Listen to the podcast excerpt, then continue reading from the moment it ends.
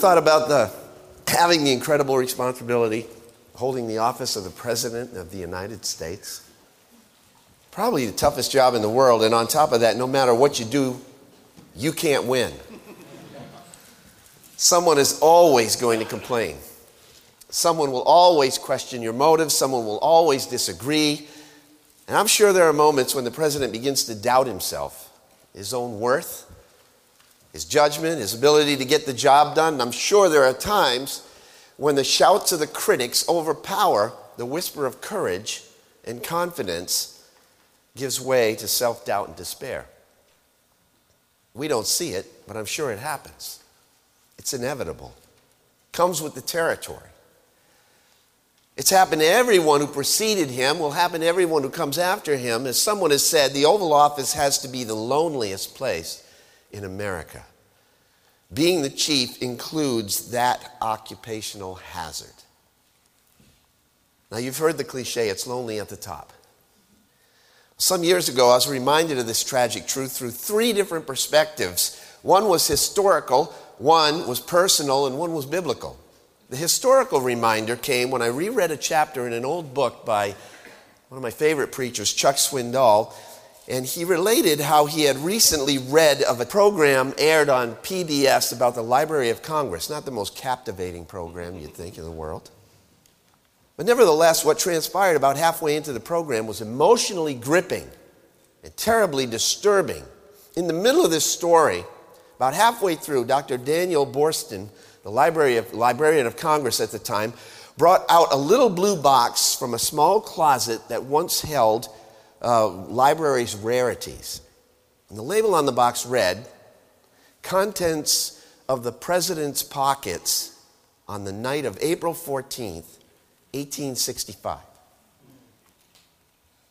Now, since that was the fateful night that Abraham Lincoln was assassinated, Everyone's view, every viewer's attention was riveted and seized. Boorstin then proceeded to remove the items that were in the small container and display them on camera.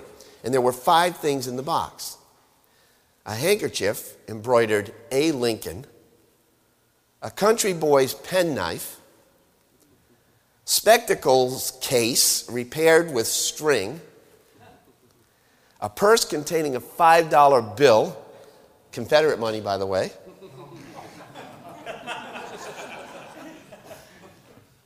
and some old and worn out newspaper clippings. The clippings, said Boorstin, were concerned with the great deeds of Abraham Lincoln. And one of them actually reports a speech by John Bright, which says that Abraham Lincoln is, quote, one of the greatest men of all times, unquote. Now, today, it's common knowledge that he was a great man. The world now knows that British statesman John Bright was right in his assessment of Lincoln. But in 1865, millions shared quite a contrary opinion of him.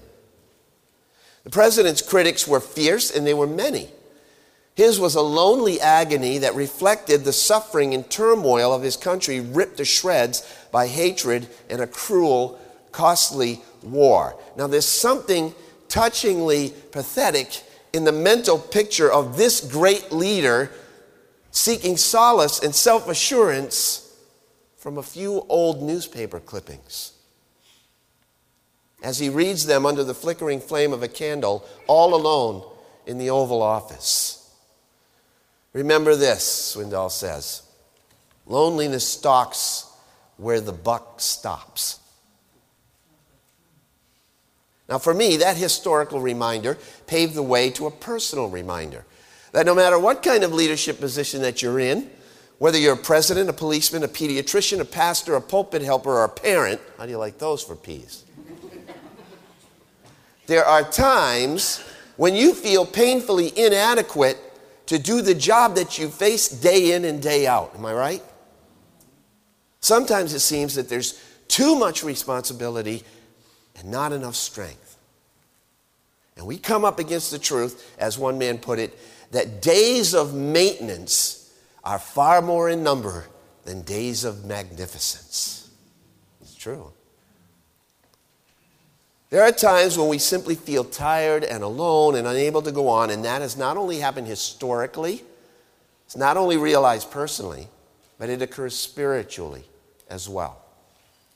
And as a pastor, I know that it happens all too often within the ministry of the church at large. Peter Drucker, the late leadership guru, once said that the four hardest jobs in America, see if, you can just imagine what they are.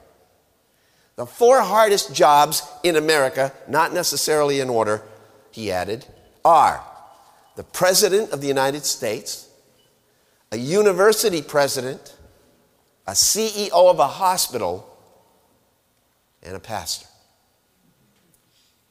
You don't have to look far to find the statistics to back that up, actually. Here are some from an article on the ironically named joyfulministry.com website.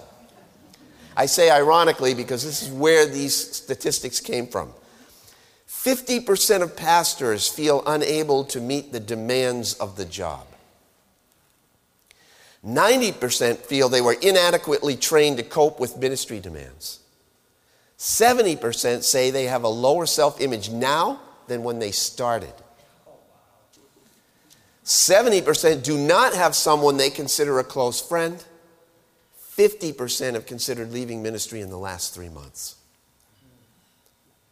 That brings me to the third reminder that I had the biblical one. The reminder that God's answer to this predicament that leaders find themselves in is another aspect of the Holy Spirit's ministry the ministry of shared responsibility. This is an aspect of the Holy Spirit's ministry that we normally teach from the New Testament, especially in the area of spiritual gifts. However, today I want to briefly look at how God clearly illustrated the Holy Spirit's involvement in shared responsibility in a church, in the church, through an Old Testament event in the life of another lonely leader, Moses. I want you to turn to Numbers chapter 11. What happened here in the midst of his leadership outlines the truth that the Spirit empowers numerous men and women in the church to share the responsibility of leadership. And in the final analysis, that spirit empowered ministry of shared responsibility is absolutely indispensable to the church. Indispensable to the church. Numbers chapter 11. Let me read a few verses for you. First, first verse, down to verse 6. Now the people became like those who complain of adversity in the hearing of the Lord and when the Lord heard it, his anger was kindled, and the fire of the Lord burned among them and consumed some of the outskirts of the camp. The people therefore cried out to Moses, and Moses prayed to the Lord, and the fire died out. So the name of that place was called Taberah, because the fire of the Lord burned among them. Now the rabble who were among them and had greedy desires, and also the sons of Israel wept again and said, Who will give us meat to eat? We remember the fish which we used to eat free in Egypt, and the cucumbers, and the melons, and the leeks, and the onions, and the garlic. But now our appetite is gone. There's nothing at all to look at except this manna. Skip down to verse 10. Now Moses heard the people weeping throughout their families, each man at the doorway of his tent, and the anger of the Lord was kindled greatly, and Moses was displeased. So Moses said to the Lord, why have you been so hard on your servant? And why have I not found favor in your sight that you have laid the burden of all this people on me? Was it I who conceived all this people? Was it I who brought them forth that you should say to me, Carry them in your bosom as a nurse carries a nursing infant to the land which you swore to their fathers? Where am I to get meat to give all this people? For they weep before me, saying, Give us meat that we may eat. I alone am not able to carry all this people because it's too burdensome for me. So if you're going to deal thus with me, please kill me at once if I have found favor in your sight, and do not let me see my wretchedness. The Lord therefore said to Moses, Gather for me seventy men from the elders of Israel, whom you know to be the elders of the people and their officers and bring them to the tent of meeting and let them take their stand there with you. Then I will come down and I will speak with you there, and I will take of the Spirit which is upon you, and I will put him on them. And they shall bear the burden of the people with you, so that you will not bear it all alone. Now skip down to verse 24. So Moses went out and told the people the words of the Lord. Also, he gathered 70 men of the elders around the people, of the people, and stationed them around the tent. And the Lord came down in the cloud and spoke to him, and he took of the Spirit who was upon him and placed him on the 70 elders. And when the Spirit rested upon them, they prophesied. But they did not do it again. But two men had remained in the camp. The name of one was Eldad, and the name of the other, Medad, and the Spirit rested upon them and now they were among those who had been registered but had not gone out to the tent, and they prophesied in the camp. And so a young man ran and told Moses and said, Eldad and Medad, they're prophesying in the camp. And Joshua the son of Nun, the attendant of Moses from his youth, said, Moses, my Lord, restrain them. And Moses said to him, Are you jealous for my sake? Would that all the Lord's people were prophets, that the Lord would put his spirit upon them. And then Moses returned to the camp, both he and the elders of Israel. Neat story. Would have been interesting to have been there. When it comes to effective ministry in the body of Christ, the church, and especially as it relates to this area of shared responsibility, I think Warren Wiersbe's words strike a piercing chord. He said the ministry of the Holy Spirit is not a luxury, it is an absolute necessity. Shared responsibility, first of all, relieves discouragement in God's leaders. It relieves discouragement in God's leaders. There's this old story about a mother who walks in on her six year old son and finds him sobbing on the floor. It's in a heap. What's the matter? She says. Well, I've just figured out how to tie my shoes.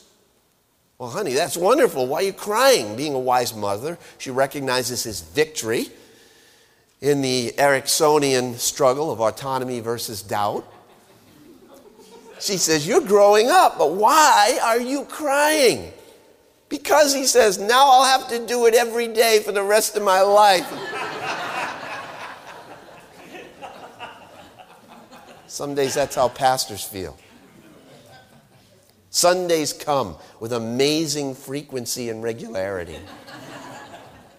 they don't stop.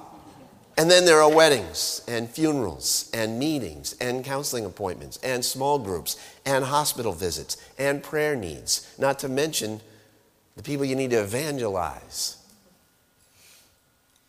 And when we lose focus and get burned out, we tend to start to see only the negatives. And the complaints of the people ring in our ears. And the frustration builds, and the discouragement breeds depression. And making it until bedtime becomes the primary daily goal. As some of you mothers of young children, you know what that's about. And it's not just so it's not just pastors that feel it. Anyone with responsibilities deals with this. Parents, teachers, managers, hotel managers, Sunday school teachers, worship leaders, anyone in ministry can relate to Moses' lament. We sometimes find ourselves saying the same impassioned words as Moses did in those verses that we just read. Why me? Why have you put me in this position? I never asked for it, so why? These are your people. You gave birth to them. You made promises to them. And now they're complaining to me about you. What am I supposed to do? I'm not you. I can't bear the burden of these people alone. It's too much, too heavy. If that's the way it has to be, God, do me a favor now. Kill me now. That's what Moses said. Kill me now because I don't think I can take the end result of all of this. And you'd be surprised as to how many Christian leaders talk that way. I read this week, again, 1,500 pastors leave ministry each month due to either moral failure, spiritual burnout, or contention in their churches. You understand what that means, practically speaking? That means that every hour of the traditional work week, almost nine pastors somewhere are leaving their ministry post. Every hour, nine pastors. 80% of seminary and Bible school graduates who enter the ministry leave the ministry within the first five years. 70% of pastors fight depression. And they struggle with the same issues that Moses struggled with. Number one, loss of joy. Loss of joy. I, I, read an old story one time about a minister who daily went down to the railroad tracks at the center of town and cheered uproariously as the train drove past. And when asked why he did that, this was his reply It's the one thing I don't have to push.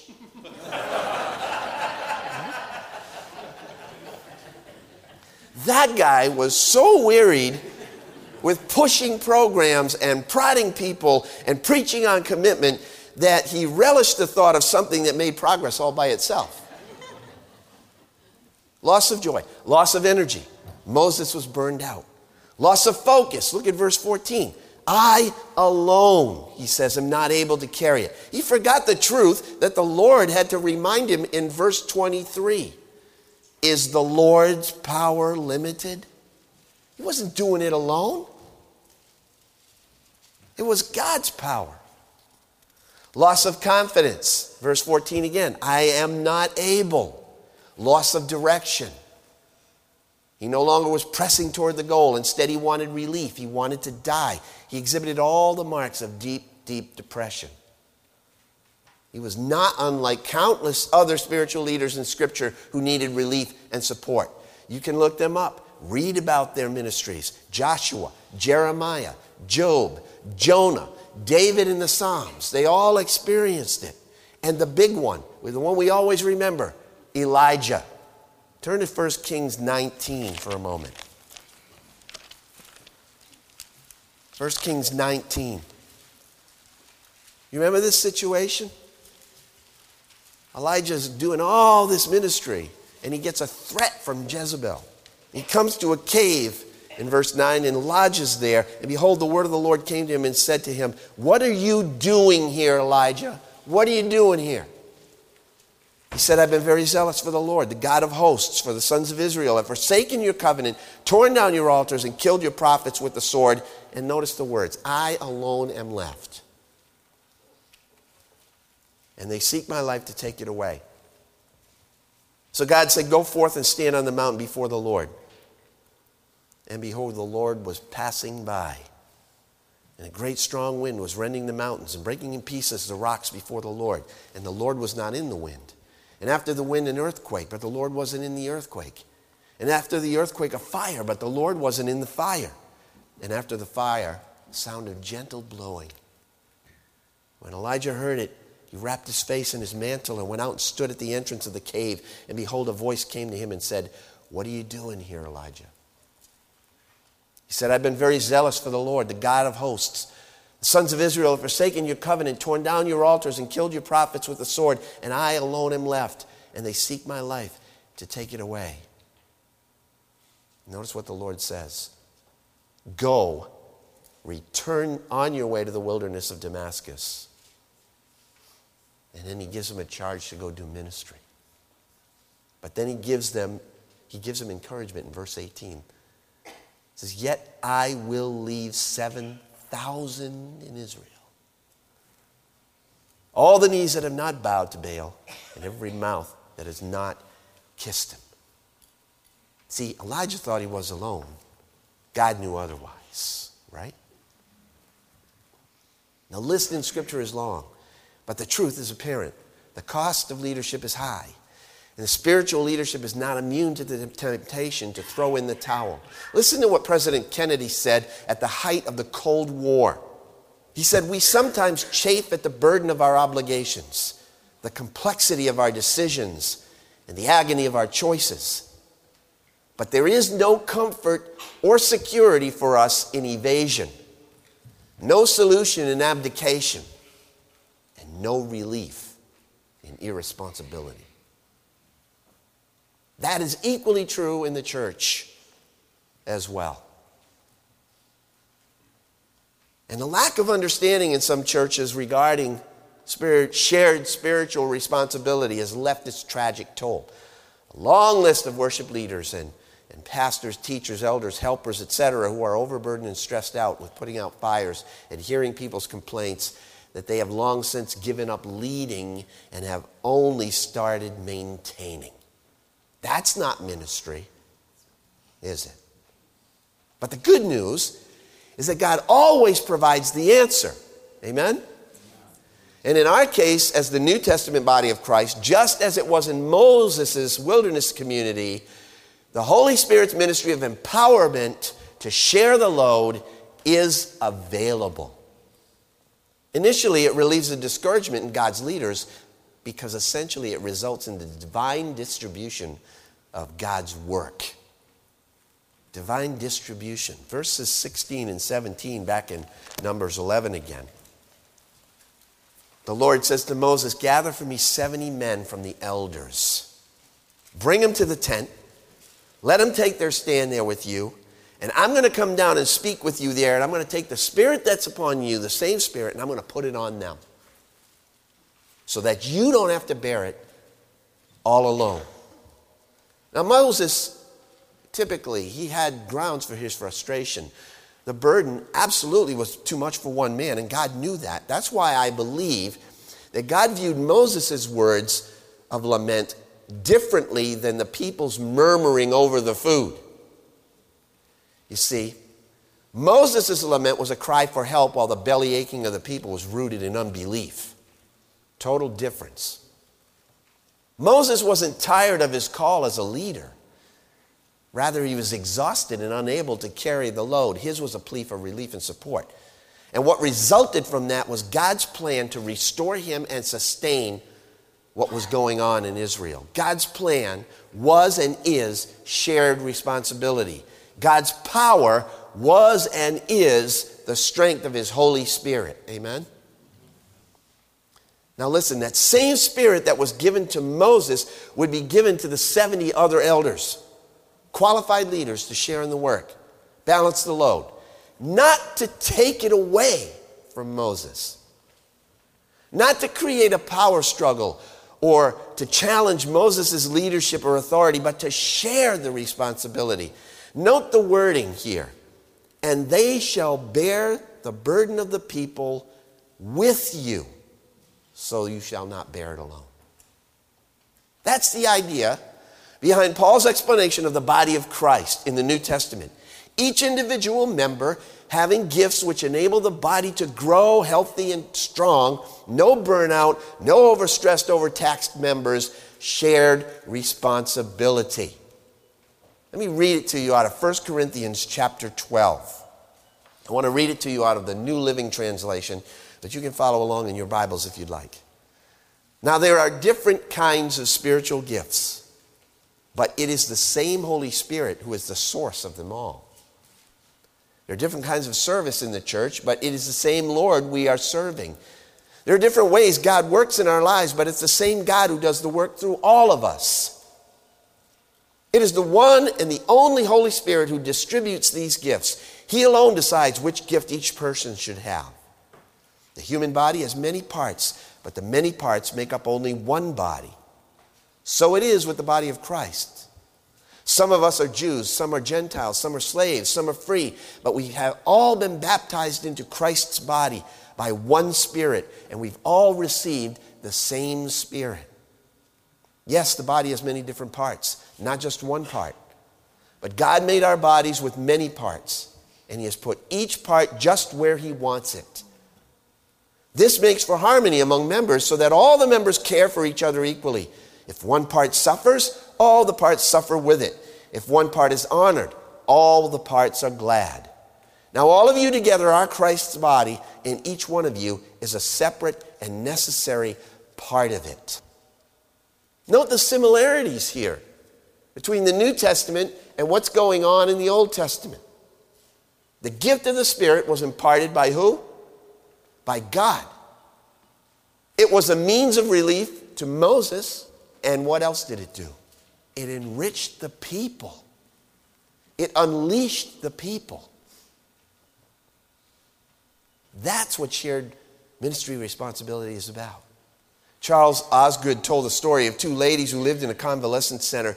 Each had suffered an incapacitating stroke. Margaret's stroke left her left side restricted, while Ruth's stroke damaged her right side. Both of these ladies were accomplished pianists but had given up the hope of ever playing again.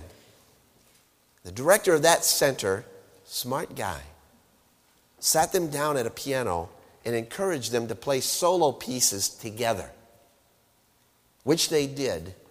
And this beautiful relationship developed between the two of them, and they played. That's the picture of the church needing to work together. What one member cannot do alone, perhaps two or more could do together in harmony. And that's the point.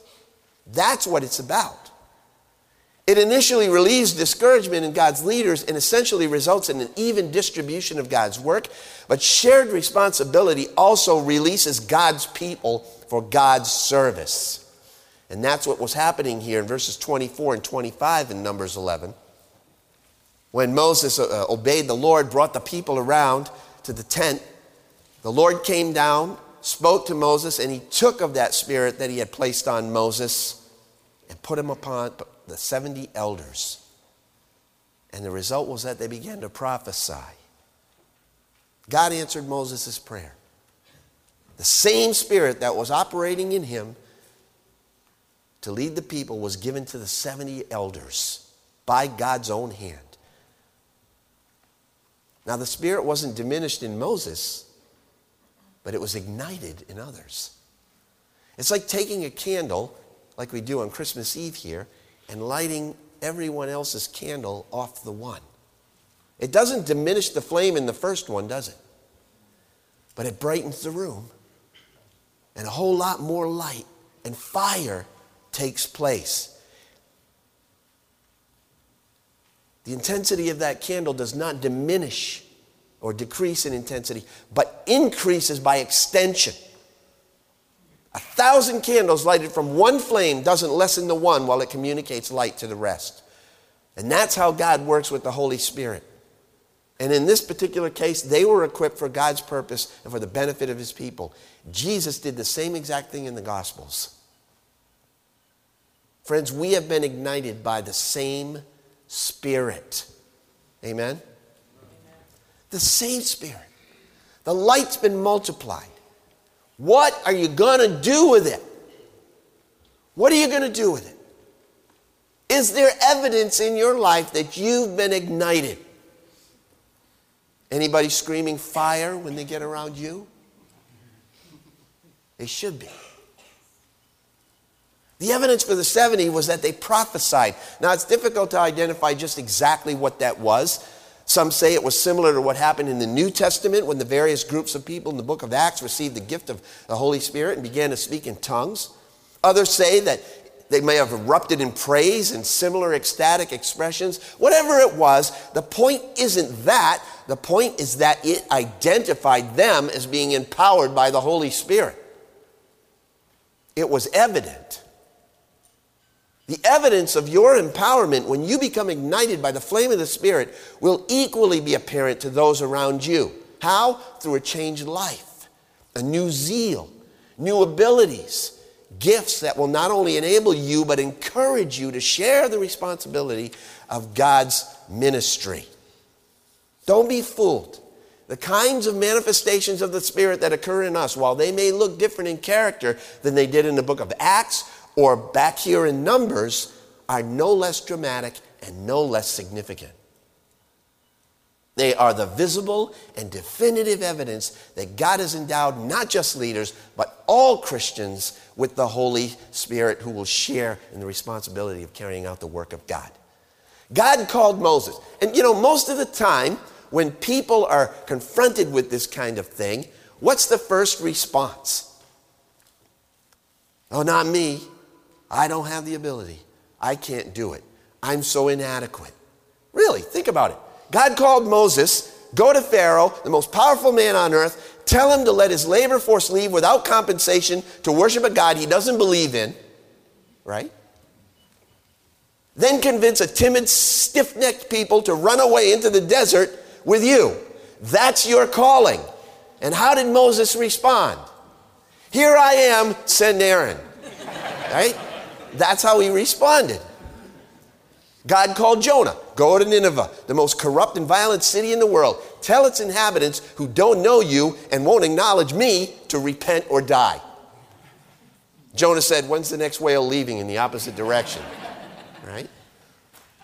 God called Jeremiah to preach to people who wouldn't listen. It was so hard, and Jeremiah cried so much that he became known as the weeping prophet. How'd you like to have that job title? Who wants a business card that reads the sobbing CEO or the depressed dermatologist? Hey, you want a card like that? Now, as a rule, the people whom we read about in scriptures who were called by God all felt inadequate. When God called Abraham to leave home, or Gideon to lead an army, or Esther to defy the king, or Mary to give birth to the Messiah, their initial response was never, Yes, I'm up to the challenge. I think I can handle that. No. The first response to a God sized calling is generally fear. It's fear. Henry Blackaby writes Some people say God will never ask me to do something I can't do. he says, I have come to the place in my life that if the assignment I sense God is giving me is something that I know I can handle, I know it's probably not from God. The kind of assignments that God gives in the Bible are always God sized. They are always beyond what people, you and I, can do because he wants to demonstrate his nature as God. They sang it this morning. I will not share my glory with another. It's his strength, it's his provision, it's his kindness to his people and to a watching world. This is the only way that the world will come to know him as they see his power working in you and in me. And they know beyond a shadow of a doubt that it can't be you or me. That same spirit now that surged through Moses also gave authority to the 70. That same spirit that equipped them is the same spirit that descended on the group of disciples in the upper room on the day of Pentecost. That's the same spirit that has called me to be a pastor and a teacher and has also called you to some ministry in this body if you are a follower of Christ. The same one. Does that excite any of you? It's the same spirit. It's the Spirit of Christ. And that can be taken even one step further. His Spirit not only empowers others in this local church to share in the kingdom work, but others outside this church as well. Other denominations, really. People who worship differently than you and I might. People who pray in a different manner than you and I might. Now, please don't misunderstand. I'm not condoning unbiblical practices or things that go beyond the boundaries of Scripture. I'm talking about the ability to accept practical and cultural diversity in other Christians. And we need to do that. Don't confuse unity with uniformity. Oneness doesn't mean sameness. The church is not unified because we all become like each other. The church is unified when we all become like Jesus if there's anything we need to realize, it's that shared responsibility in the church means a diversity of methods which is carried out by the same Spirit. And some people just won't accept that. Even well meaning Christian leaders have trouble with this one and need understanding here. That point's not ignored in this text either. While the ministry of shared responsibility initially relieves discouragement from God's leaders, and essentially results in the distribution of God's work and ultimately releases people for God's service, often shared responsibility is resisted by human intolerance. Verses 26 and following here, in Numbers 11, those two men that had remained in the camp, Eldad and Medad, they didn't come to the service, but the Spirit rested upon them as well, right? And what happened? A young man ran and told Moses and said, They're prophesying in the camp. Joshua the son of Nun said, Stop them. Now, this whole text is so commonplace, isn't it? Man's plea for relief, followed by God's plan to restore, God's Spirit's release, people respond favorably?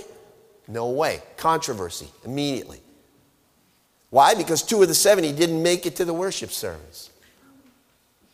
Yet they still got the blessing. What was the reaction? Stop them. It seems that for one reason or another, Eldad and Medad, uh, they had to have been brothers. I mean, who would have names like that? Eldad, Medad. Couldn't make it to the gathering. They were initially registered as part of the 70, but for some reason, not stated, they didn't show up. But to everyone's surprise, the Spirit rested upon them where they were. I want to tell you that God's Spirit is not restrained by geographical proximity. Not at all.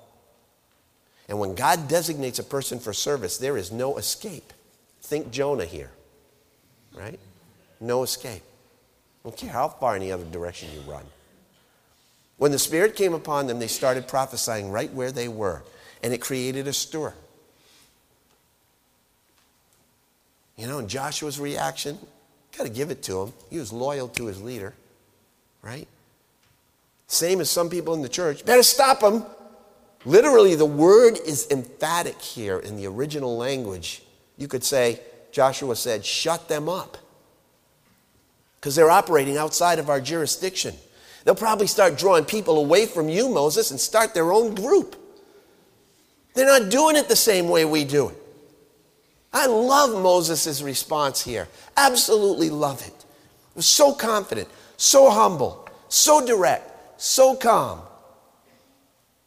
Would that all the Lord's people were prophets, that the Lord would put his spirit upon them. That should be our response. You know why? Because the Lord did put the Spirit upon all Christians, all who believe in Christ. Joshua's motive was noble, but his fear was unfounded. See, Moses, he wasn't concerned about a coup and he wasn't on a power trip. He wasn't afraid of losing control because he knew that God was in control right? His view was absolutely biblical. And the more people the Spirit empowers for ministry, the better. The more God will be glorified. If it's not the Spirit doing it, then guess what? It's going to be exposed soon enough. You don't have to worry about it. If it is, then there's nothing you can do to stop it. Sound familiar? It should. The same exchange took place between Jesus and the disciples in Mark chapter 9. Listen to this. John said to Jesus, Teacher, we saw a man using your name to cast out demons, but we told him to stop because he isn't one of our group.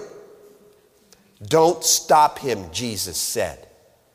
No one who performs miracles in my name will soon be able to speak evil of me. Anyone who is not against us is for us. That's an interesting statement.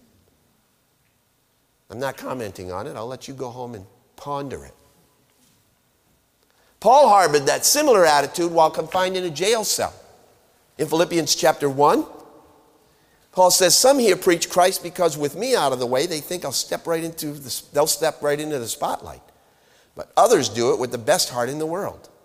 One group's motivated by pure love, knowing that I'm here defending the message, wanting to help. The others, now that I'm out of the picture, are merely greedy, hoping to get something out of it for themselves. Their motives are bad. They see me as their competition. And so the worse it goes for me, the better they think for them. So, how am I to respond? Paul says. I love this.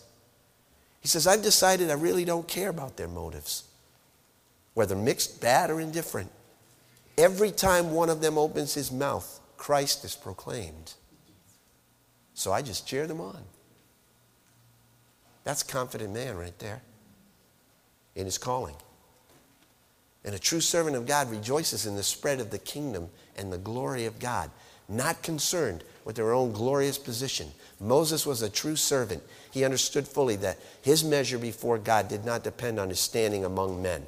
When will we understand that? See, spirit empowered men and women are not such cheap things that we can throw them away. If someone else preaches from this pulpit, my prayer for them should be that they preach brilliantly. And that is my prayer for them every time someone preaches here. I want to always encourage others, others to minister and never feel that my position is threatened. And you, as the members of the body of Christ, should always support those who are given the opportunity to minister in their gifts, whether here or anywhere else in the body. Because that means that we're sharing the load together. This is a family, this is a body. It's not focused on people up front. It's a ministry based on shared responsibility. Amen?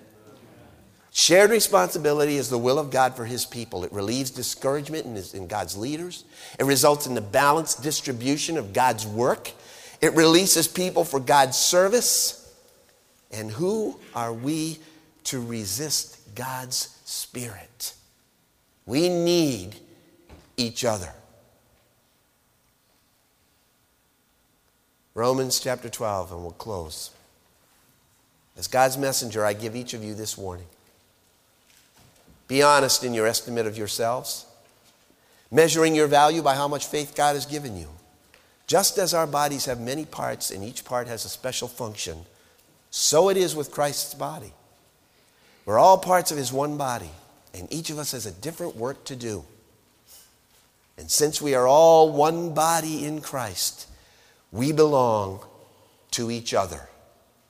And each of us needs all the others. That's Romans chapter 12, verses 3 to 5. John Belushi and Dan Aykroyd. He starred in a movie called The Blues Brothers. Played in a couple of ex convict wannabe musicians who were trying to raise money for an orphanage. Anytime they were asked about their work, they had the standard response. What was it? We're on a mission from God, right? They always said it as if they believed it. The very idea that two inept, unworthy human beings could be on a mission from God was, of course, the central joke of the whole story. But here's the story of your life and mine. You're on a mission from God. You are. And I am. Either that is true or you have no purpose, no mission at all. Jesus put it like this You are the salt of the earth, you are the light of the world. Others have come before you, others will come after you, but this is your day. This is your day. If God's kingdom purpose is to manifest itself right now, says John Ortberg, it will have to be through you. God Himself will not come and take your place. You are on a mission from God. He has taken of His Spirit and He has put it on you. Now, let me ask you have you figured it out yet? Let's pray. Lord Jesus, thank you so much for the Holy Spirit of promise, for the power and the gifts of your Spirit. Lord, we've been on a long road and a journey with this series of learning about your Holy Spirit. And there may only be a couple of messages left to this series. Yet it's an ongoing lifetime of learning about you. May your spirit ignite us. May the evidence be within us. And may we go out of these doors knowing that you have given us a mission to accomplish, should we choose to accept it. May we accept it and rely on your strength to get it done so that one day when we meet you face to face, we'll be able to celebrate together and hear those words. You did a good job. Well done. Enter into the joy of your master. This I pray in the name of Christ, our precious Lord and our Savior, to the end. Amen.